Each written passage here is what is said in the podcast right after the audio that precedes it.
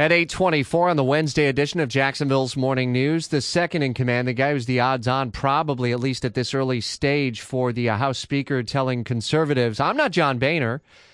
Our Washington insider Jamie Dupree updating this. Is there a chance that actually Boehner stays on as Speaker, really? There is. I, I wrote about it on my blog today at WOKV.com. Later this month, well, first off, tomorrow the Republicans will gather and they'll choose their nominee for Speaker. If it is the Majority Leader, Kevin McCarthy, we've had a number of more conservative Republicans say, yeah, you know what, I'm not voting for him on the floor of the House. That vote is scheduled for the 29th of this month.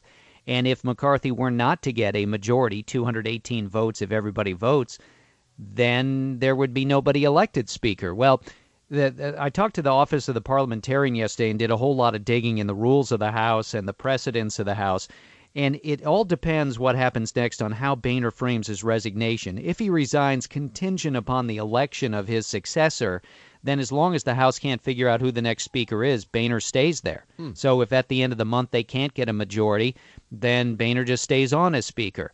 Now, if Boehner were to say, "Hey, y'all, see you later. I'm out of here," and just left, and then we started having the election, no legislative work could get done until a speaker is elected. Mm. So that's how big of a deal it is. So at this point in time, yeah, it's theoretically possible that John Boehner could stick around longer than uh, a lot of people would like to have him here.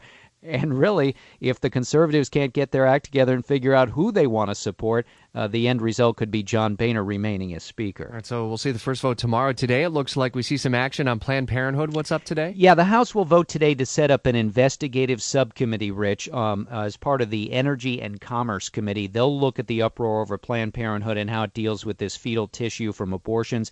It would, in a sense, take the probe away from the Government Oversight Committee, which is chaired by Jason Chaffetz, one of the three people running for Speaker.